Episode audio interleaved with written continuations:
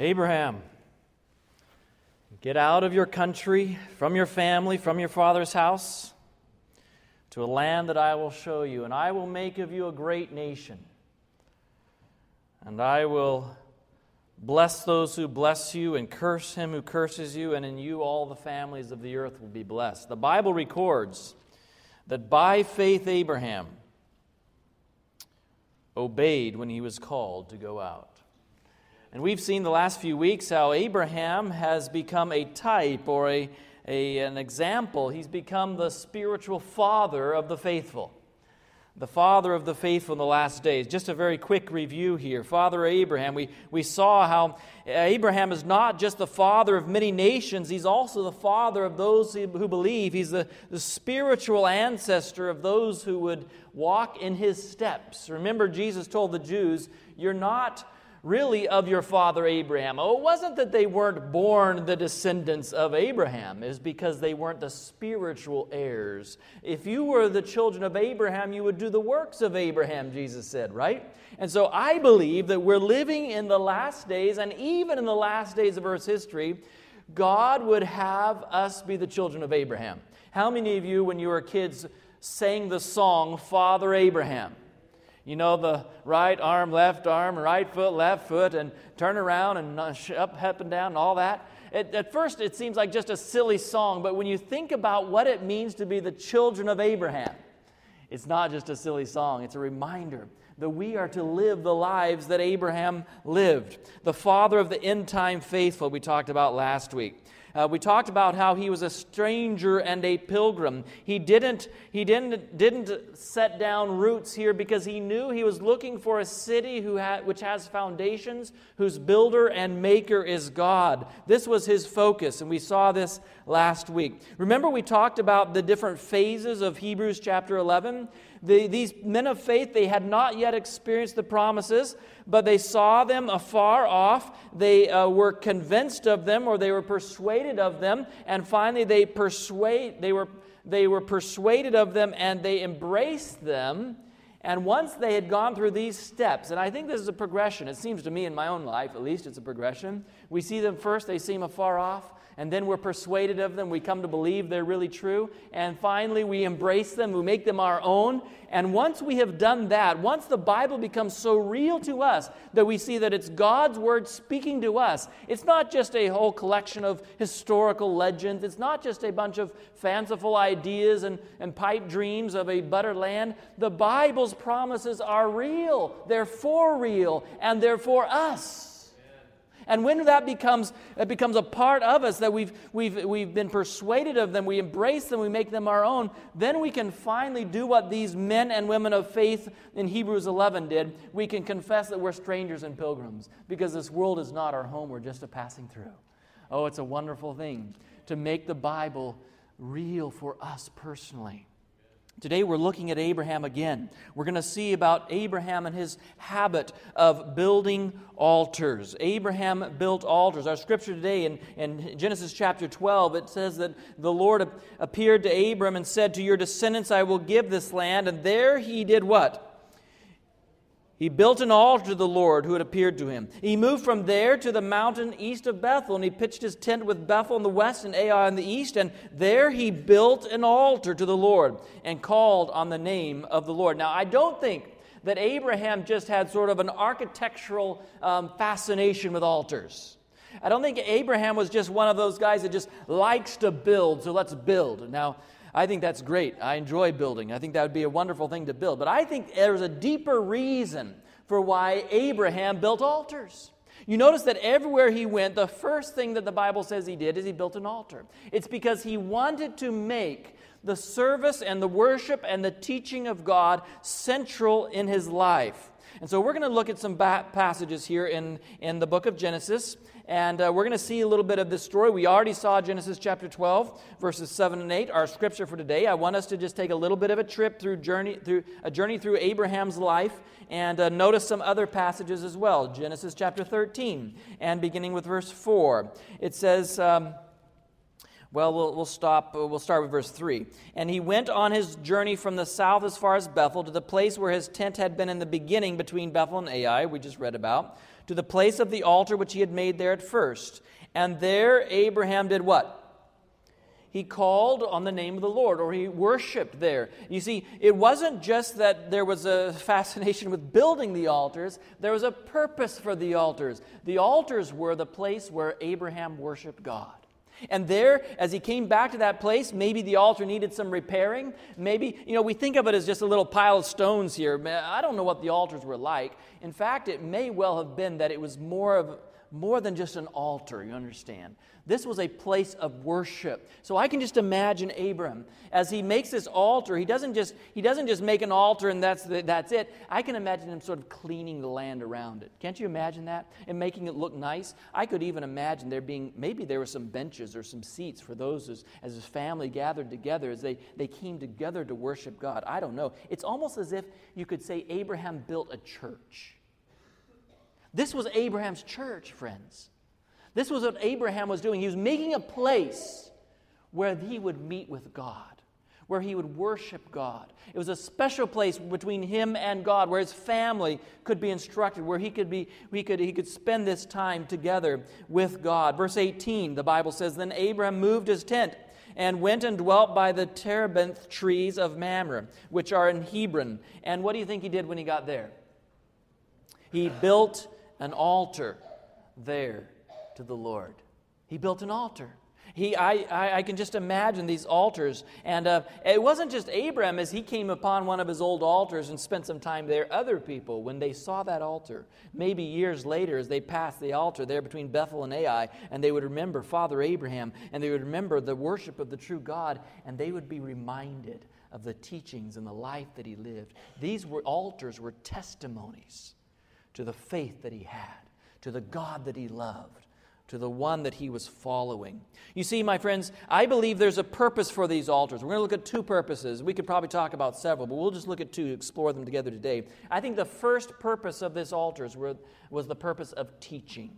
It was not because Abraham only wanted to spend time with God himself, but because Abraham was one who God knew would teach his, his children to follow after God. Let's look at a couple of, of passages. First, first, we have Genesis chapter 18 and verse 19. This is what God said of Abraham, and this is how, this is how God says for I know him, Abraham, that he will command his children and his household after him, and they shall keep the way of the Lord to do justice and judgment, that the Lord may bring upon Abraham that which he has spoken of him. Now, we ask the question how would people know who God was and what God was about. Remember, a couple weeks ago, maybe it was last week, we talked about God's plan to have patriarchs, right? Soon after the flood, while Noah is still alive, because Abraham and Noah were contemporaries. Their lives overlapped by at least 75 years, as I recall. So Abraham is, is born, Noah is still alive, but already people have forgotten God.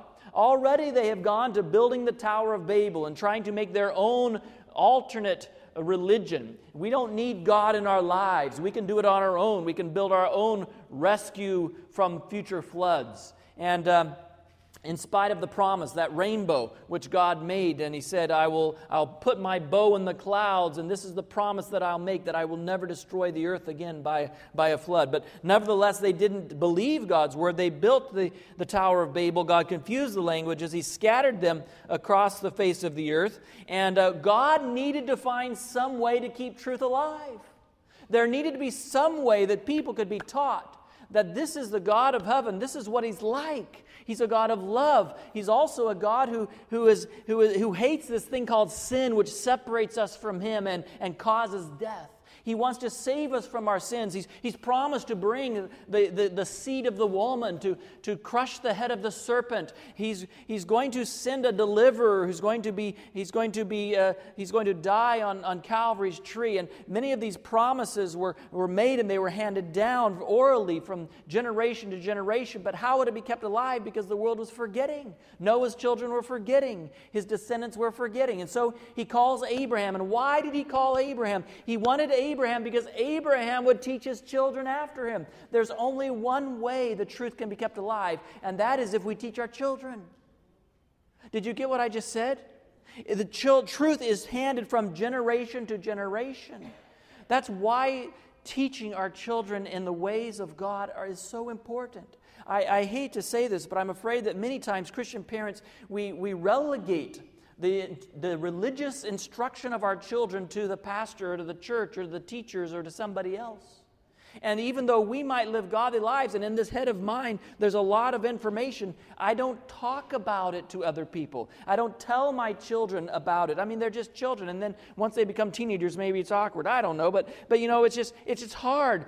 If you're going to pass the truth of God from one generation to the next, listen to me carefully. I believe it has to be done intentionally.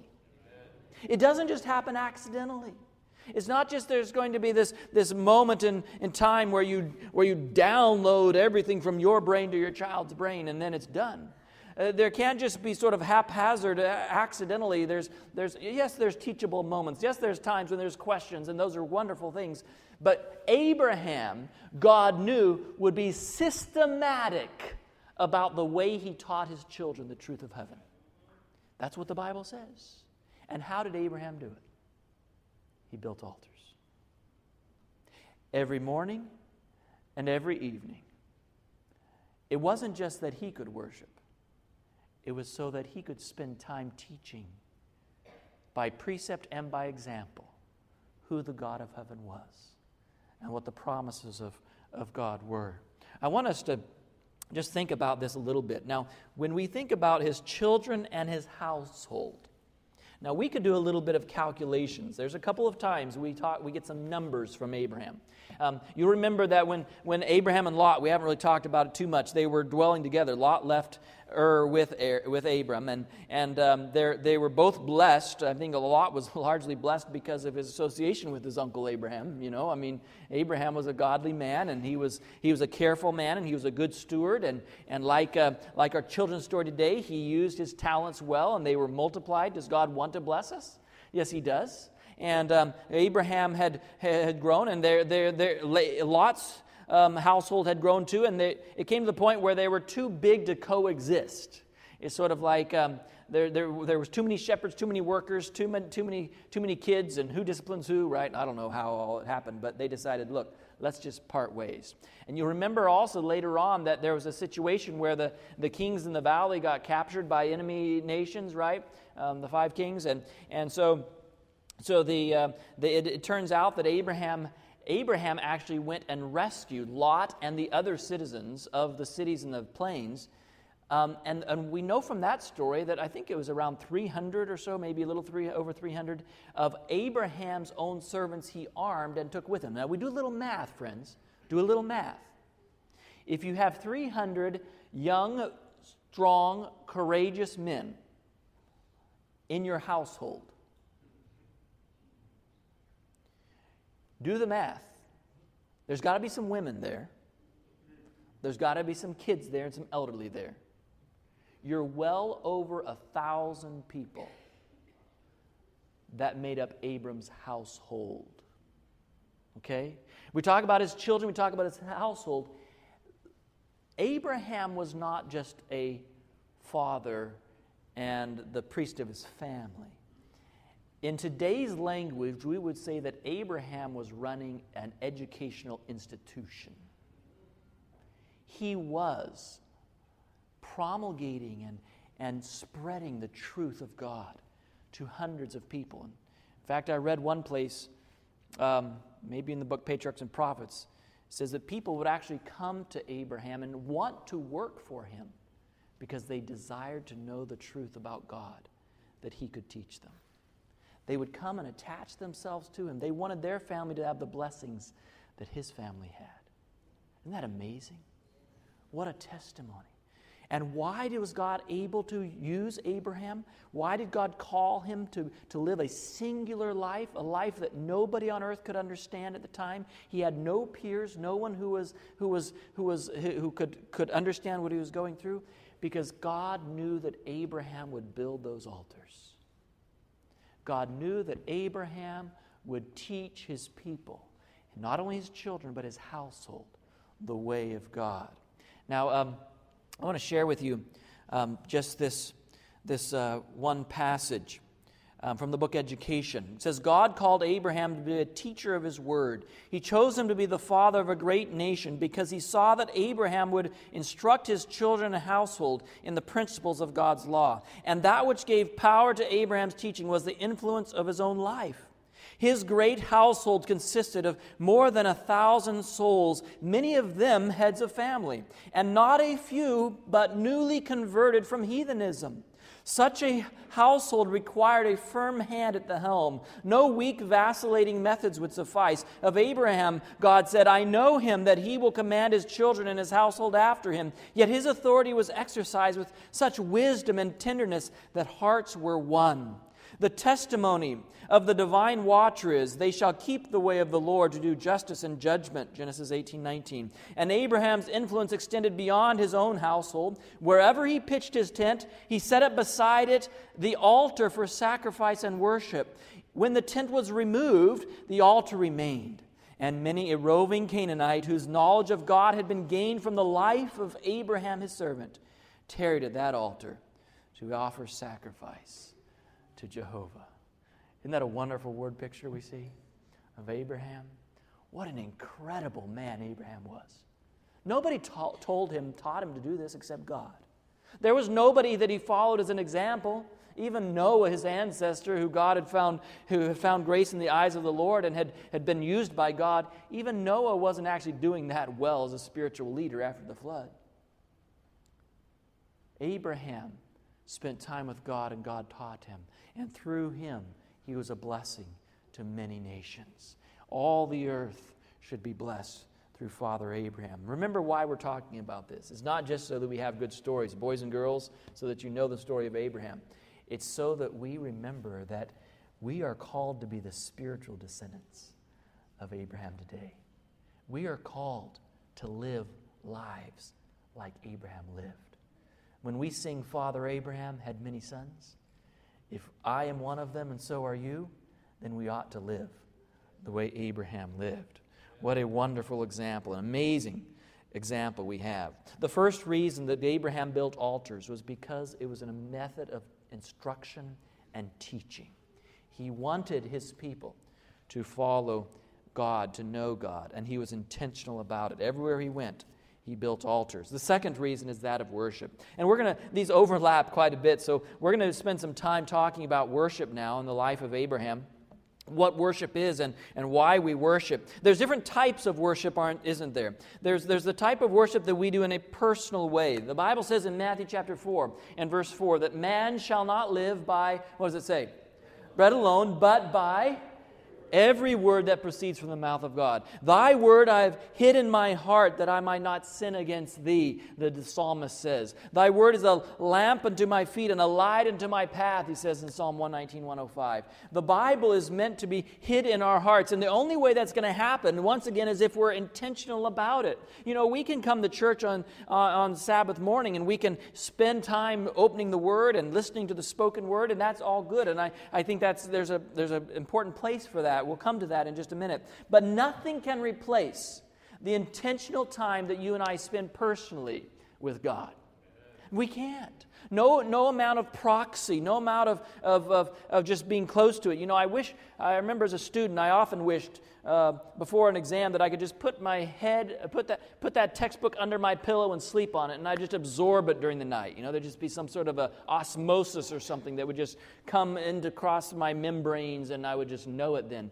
But you can't, you can't know God and know His Word by sitting next to somebody who does. You can't know God and know His Word by having parents who do. You can't know God and know His Word by, by simply, you know, hearing somebody else speak about it. Although faith does come by hearing, but hearing comes by the Word of God. You and I need to spend time personally worshiping and spending time with Jesus. And so I encourage people, you know, if you want to grow in the Lord, if you want to be the spiritual descendants of Abraham, spend time with God's Word. Abraham built altars, and it wasn't just so that he could have, uh, you know, an architectural design to his camp that was his trademark. It was because he wanted to spend time with his Savior. And by example, he taught that. Um, the Bible says in, in Mark chapter 1 and verse 35, speaking of an example, Jesus, who gave us an example that we should walk in his steps, Peter tells us. He, this is the example that he gave us. Mark chapter 1 and verse 35, it says, Now in the morning, having risen, having risen a long while before daylight, he went out and departed to a solitary place and there he prayed. Jesus, who was God, who was the Son of God, who was, who was the living Word, the incarnate Word, Jesus found it necessary to spend some time in God's Word and in prayer. Jesus, obviously, if you study, if you study the New Testament, you're going to realize with me that Jesus had, had studied the Old Testament scriptures. He would, even at 12, when the, when the Pharisees and the doctors of law, they asked him questions and they were amazed at his knowledge. Here he is quoting scripture. Scripture after scripture after scripture. When Satan came to him in the wilderness and tempted him, he had an answer, but it wasn't his own words, it was the words of Scripture. God, God, Jesus knew that the Word of God had power, and he had made it a part of his personal practice to spend time in the Word of God to spend time uh, studying and even memorizing. And um, we know that from the way he was able to quote it and to share it with others. So Jesus gave us an example of personal worship, personal time in study. We also have the example of a family, a corporate worship, you might say. Um, in, in Exodus, you can write, we're not going to look at all these verses, but if you're taking notes, I'll just give them to you. Exodus chapter 28, verses 38 and 39. God gave to Moses the, the instructions for a morning and an evening sacrifice. And of course, this is long after Abraham's time. Abraham had built altars, and there he had morning and evening worships with his family. But in the sanctuary service, there was a morning and evening sacrifice. And this was representative, it was symbolic of the morning and evening family worship that all the households of Israel were to have. They were to spend time teaching their children, teaching their families. Deuteronomy chapter 6, verses 6 and 7. If you want to turn with me there, Deuteronomy chapter 6 and verses 6 uh, and 7. And uh, let's just see how uh, the instruction is given there. Deuteronomy chapter 6, verses 6 and 7. And um, here we have the instruction of, of uh, God coming through Moses, but um, he's, he's, he's giving them these instructions. Verse 6 Deuteronomy chapter 6, verse 6. And these words which I command you today shall be in your heart. And that should be your personal worship, your personal time that you spend with God. You shall teach them diligently to your children, and shall talk of them when you sit in your house, when you walk by the way, when you lie down, when you rise up. You shall bind them as a sign on your hand. They shall be as frontlets between your eyes. You shall write them on the doorposts of your house and on your gates. So God intended not just for Abraham to teach his children, he intended for all of his people to teach their children. Amen? He intended them to, um, to spend time with their, with their families and to teach them these things. I believe that we living in the last days ought to be ought to give an example not just to our children but to others of how we can regularly give spend time as a family worshiping God together. I think that's so important. Um, and I just want to encourage you. I know many of you do this already. You spend your personal time. Um, I know many of you, ha- when you, if you have families, you spend time together with your children. It's not always easy. Um, I think the devil works hard to crowd out that time in our lives, our personal and our family time. But I want to encourage you if you, um, if you want to, if you want to uh, share that with your, the future generations, be intentional about it. I remember I was on a flight one time. I was sitting next to a gentleman. We started talking. Back then, I flew a lot. I was, I was traveling about 275 days of the year.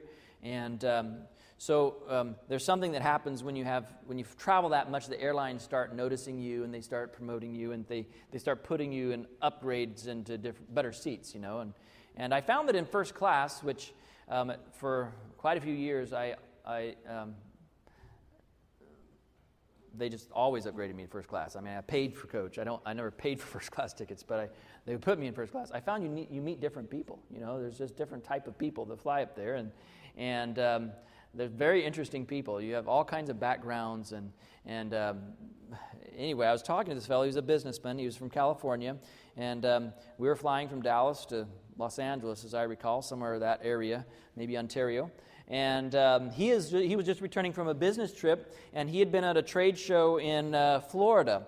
And I remember we were just talking, and you know, it was just sort of very superficial at first. And he was, t- I was talking about what I was doing, he was talking about what he, was doing, and he started saying things like this. Well, you know, I don't travel very much anymore. I have a family now. Well, that's pretty neat, you know. I mean, some people have priorities, you know, and I think it's a really good priority to have your family. And um, he said, in fact, I only go to this one trade show a year.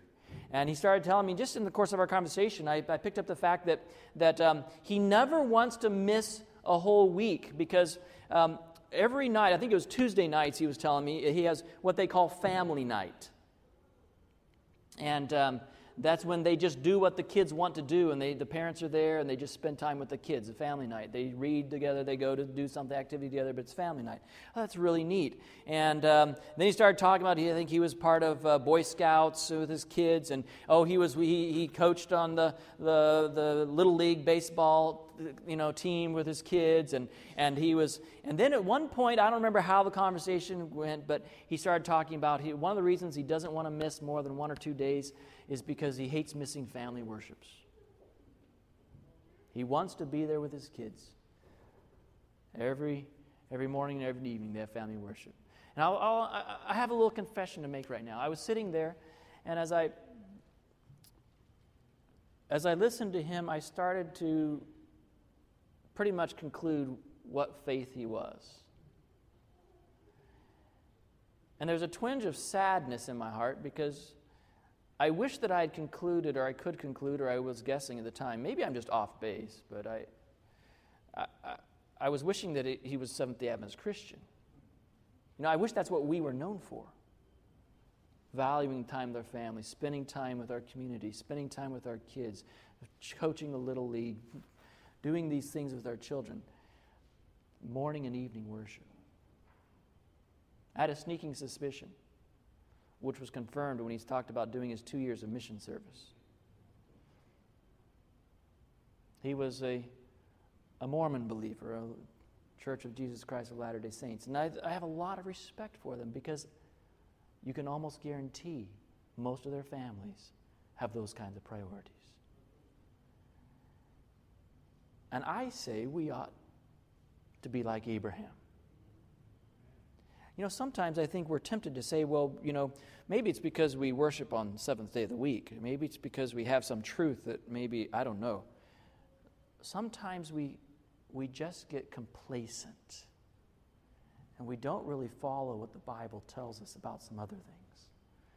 Um, and I, I was just, ins- I was a little saddened, but I was also inspired that I want to help as many people as I can. And I want to, in my own experience, to model what Father Abraham did. I want to be that kind of a, a, a spiritual leader. Um, I have a lot of respect. Joshua, Joshua chapter 24 and verse 15. This is the, these are the words of Joshua. He says, But as for me and my house, we will serve the Lord. Right? Choose you this day whom you will serve, but as for me and my house, we will serve the Lord. Last verse here, we'll look at this, uh, this uh, topic uh, Ephesians chapter 6 and verse 4. All the way back in the New Testament, Paul writes to the church in Ephesus, and this is what he says to the fathers A long time removed from Abraham, a long time removed from Joshua, no longer having morning and evening sacrifices in the sanctuary. But this is what uh, Ephesians chapter 6 and verse 4 it says, And you, fathers, do not provoke your children to wrath, but bring them up in the training and admonition of the Lord. May God bless us. May God help us in our families to be systematic and intentional as Abraham was in teaching our children the ways of God. Finally, how do we worship? We worship in a corporate sense as well. Now, this is a, a, a, text that I want to share with you. I think it's very important. Hebrews chapter 10. I was just thinking about that this week, in fact, as I was studying. Hebrews chapter 10, and it's verse 25, but we'll read a few verses before that just for some context because I think it's really important. If you study the book of Hebrews, which um, it's a fascinating book, probably one of the most theologically complex books in the Bible.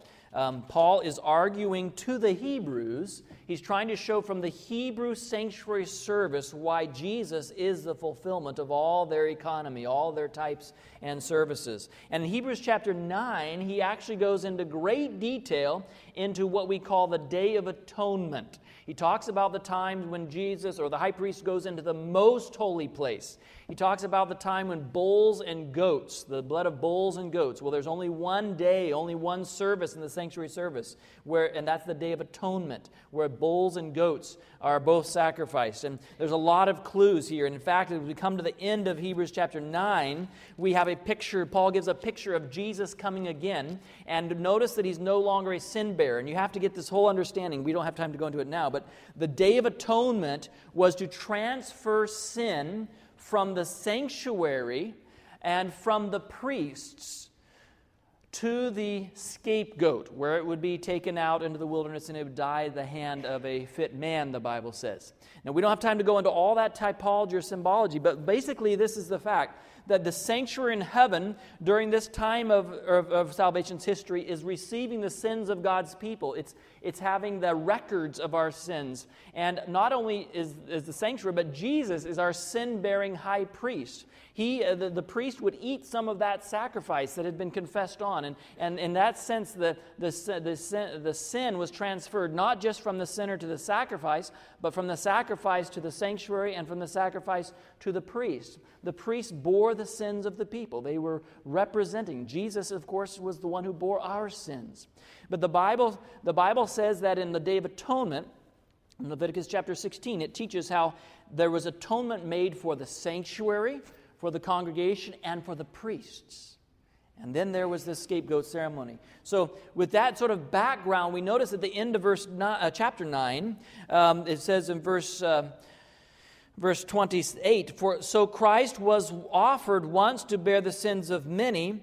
To those who eagerly wait for him, he will appear, what does it say?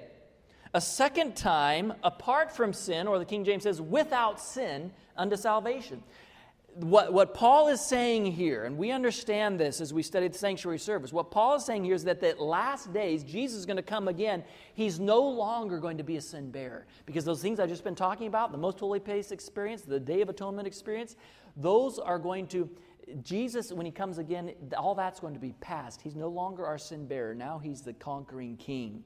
And um, notice with me, we get on to down, down into chapter 10. And we're going to read now, beginning with verse, let's just begin with verse 19. Therefore, brethren, having boldness to enter the holiest by the blood of Jesus, by a new and living way which he consecrated for us, through the veil, that is his flesh, and having a high priest over the house of God, let us draw near with a true heart in full assurance of faith, having our hearts sprinkled from an evil conscience and our bodies washed with pure water. Let us hold fast the confession of our hope without wavering, for he who promised is faithful. And let us consider one another in order to stir up love and good works. Notice with me now, verse 25. Not forsaking the assembling of ourselves together, as is the manner of some but exhorting one another, eh, so much more, the more as you see the day approaching. Now, I don't know how many of you have a, a modern translation, but when I look in my New King James Bible, the Bible here, it, it, it actually, it actually capitalizes the day day is capitalized. And that's because many scholars, as they look at this, they realize from the context of Hebrews chapter 9, which just went before, and the Day of Atonement, what he's talking about especially is not just the day of Jesus' second coming, but the day of atonement, the day of judgment that would come. This was the, this was the main focus of the entire sanctuary service. Every Hebrew, and remember, he's writing to the Hebrews, right? He would, they would know the importance of Yom Kippur, the Day of Atonement. This was, this was the time of judgment. For uh, 10 days prior to Yom Kippur, they had what they called Rosh Hashanah, where they would blow a ram's trumpet in the morning to remind the people for 10 days the Day of Atonement's coming, the Day of Atonement's coming. Let's make sure our hearts are ready. Let's get our household in, in order. Let's make sure that our sins are confessed. And the day came, this was a time of great ceremony in the, uh, in the Hebrew camp of Israel. And it was the only time in the whole year that the high priest went into the most holy place of the, of the sanctuary. And so this was a special day. The Hebrews know this. Paul's writing to the Hebrews, right? And he says, the day's not just a historical thing that we used to do once a year.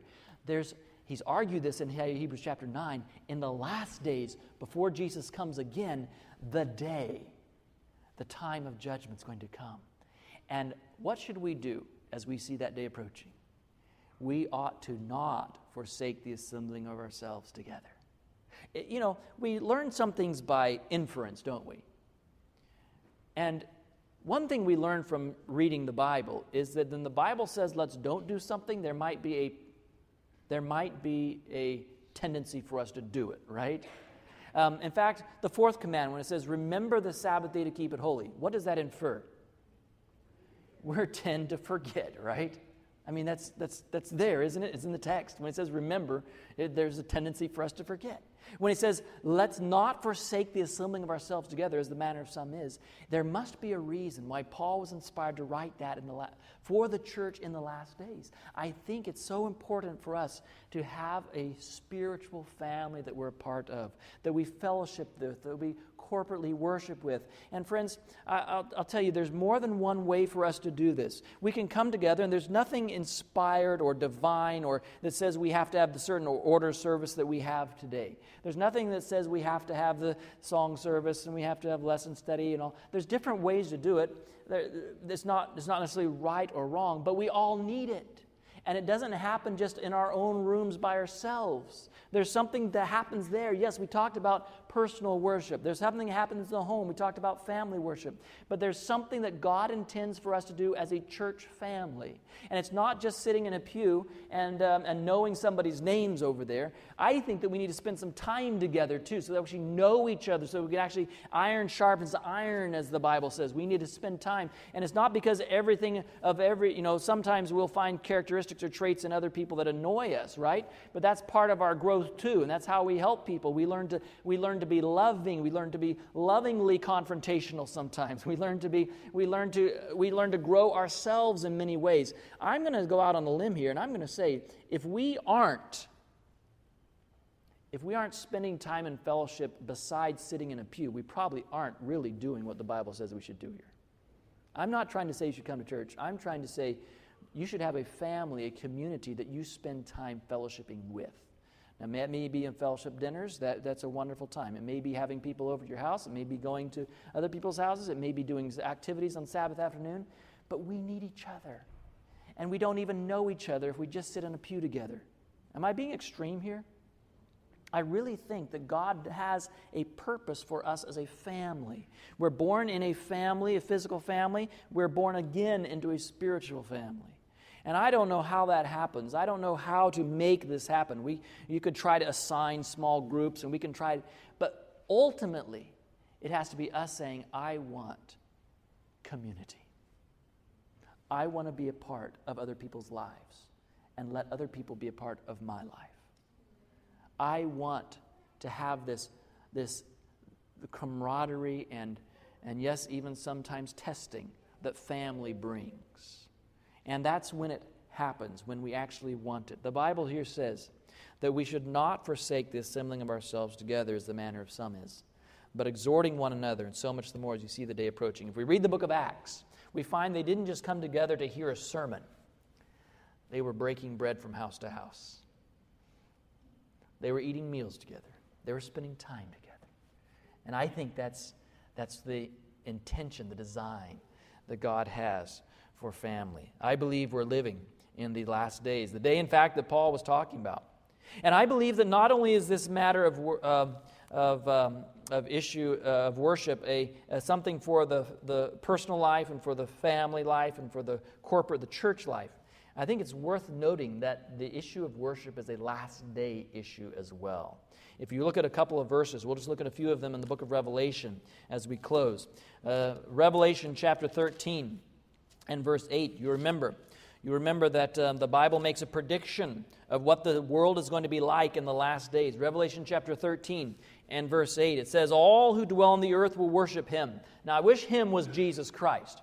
But if we read the context, we quickly realize it's not worshiping Jesus Christ in the last days. All the world shall worship the beast. That's what it's talking about. The Antichrist, the one who takes the place of Christ, who, who substitutes himself for um, Christ and his law for Christ's law and his worship for Christ's worship. it says, All who dwell upon the earth shall worship him, the beast, the Antichrist, whose names are not written in the, la- in the book of life of the Lamb slain from the foundation of the world. Now, clearly, there's, a, there's an exception to that all, isn't there? All shall worship him except those whose names are written in the Lamb's book of life. I don't know about you, but I want to be in that exception, right? I want to be in that group of people. It seems the way it's, the way it's said, it seems like it's the, the minority, right? I mean, you wouldn't say all but the exception if the exception was the majority. You would say all but the exception if the exception is the minority. And so that's the story of the last days that we know is going to happen. But God is not going to let that happen without a fight. He's not going to let people just be led willy nilly ignorantly into this. And so he says in verse 4 in chapter 14 we find the response to chapter 13. Chapter 13 tells us what the antichrist is going to do, the persecution and the and the and, and all the rest. But here in chapter 14 we find in verses 6 and 7 the answer to this. It says in verse 6, I saw another angel flying in the midst of heaven, having the everlasting gospel to preach to those who dwell on the earth, to every nation, tribe, tongue, and people, saying with a loud voice, Fear God, give glory to him, for the hour of his judgment has come. That's the day that Paul talked about in Hebrews chapter. Um, Hebrews chapter 10, the day, the hour of his judgment has come, and worship him who made heaven and earth, the sea, and the springs of water. In chapter 13, we find that the beast says you've got to worship, you've got to worship the beast, or, or you'll, and, and receive his mark and um, if you don't, we're going we're gonna be angry with you. And in chapter 14, the Bible says, God says, you don't worship the beast, you worship the Creator. And he quotes here from the fourth commandment, Exodus chapter 20, in verses 8 through 11. He quotes here and he says, You worship the Creator, and if you don't worship the Creator and receive his seal in your forehead, then you're going to receive God's wrath. Now, which wrath would you rather have? Would you rather have man's wrath or God's wrath? Uh, friends, I think we're going to have to realize we can't be people pleasers and God pleasers. That's, what, that's, that's why the, the everlasting gospel begins in verse 7 with fear God. It's not because we're supposed to be afraid of Him. He's God of love. Perfect love casts out all fear. It's because we've got to come to the point where we care more about God's approval than we care about man's approval. That's it. That's, that's what fear God means. We're more concerned about pleasing Him than we are con- concerned about pleasing man. Oh, it's hard. We lose friends. We, uh, our social structure changes. But in the last days, friends, we shouldn't be surprised. We're living in a time when we need to be the spiritual descendants of Father Abraham, worshiping personally, as a family, corporately, because worship is an end time issue. Worship is a last day issue. Why, do we, why are we called to worship the, uh, the King of heaven, the Creator? in chapter 4 and verse 11 of Revelation. This is the, this is the elders and the, the four living creatures in the, in the throne room of heaven. But notice with me what they say when they are saying, Holy, holy, holy, Lord God Almighty, who was and is and is to come. And they cast their crowns before the throne. This is what they say in verse 11 You are worthy, O Lord, to receive glory and honor and power, for you created all things and by your will they exist and were created. What is God's purpose for our corporate worship? Is that we come together like those in heaven. Thy will be done on earth as it is in heaven. That's our prayer, right? And we want to come together like those living creatures and 24 elders in heaven to worship Him because He is the Creator. Well, friends, I don't know. Maybe, maybe it'd be good for us just to ask ourselves the question How is our worship experience? You know, sometimes I was thinking about this. Sometimes I'm the pastor, so I have a different worship experience than you do. Uh, we, all, we all probably have our own challenges to worship. Sometimes we come to church and we think we've come to worship. Well, we haven't really worshiped unless our focus has been on Jesus.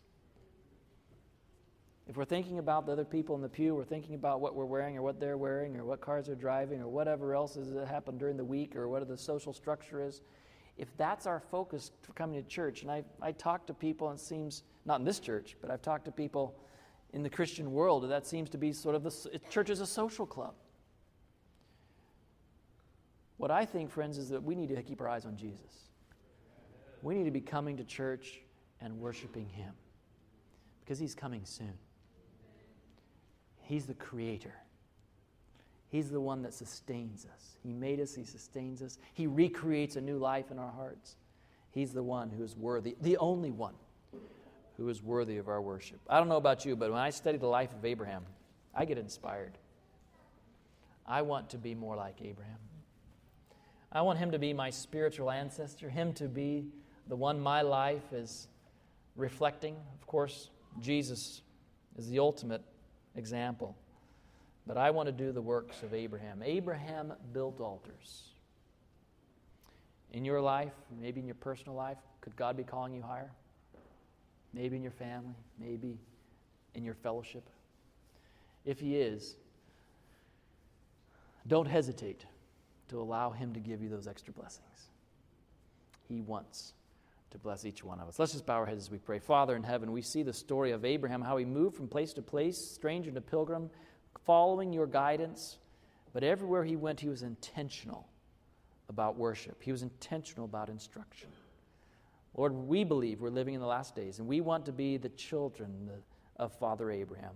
I pray that no matter what our situation is, no matter what our home environment is, no matter our, the rest of our family, there's something that we can do. We can do personally to spend time with you, to spend time in your word. And it's not, Lord, about, it's not about, it's not about just the head knowledge. It's about knowing Jesus as our personal friend. I pray that you would help us to make church, the church family, a time of real fellowship, of, of gathering together. I pray that you would help us to make our family time a time of instruction and encouragement and learning and be systematic about it. I pray that you'd help us to make our personal life a habit of spending time with you. Help us to be the children of Abraham today. We ask in Jesus' name. Amen. This media was brought to you by Audioverse, a website dedicated to spreading God's Word through free sermon audio and much more. If you would like to know more about Audioverse, or if you would like to listen to more sermons, please visit www.audioverse.org.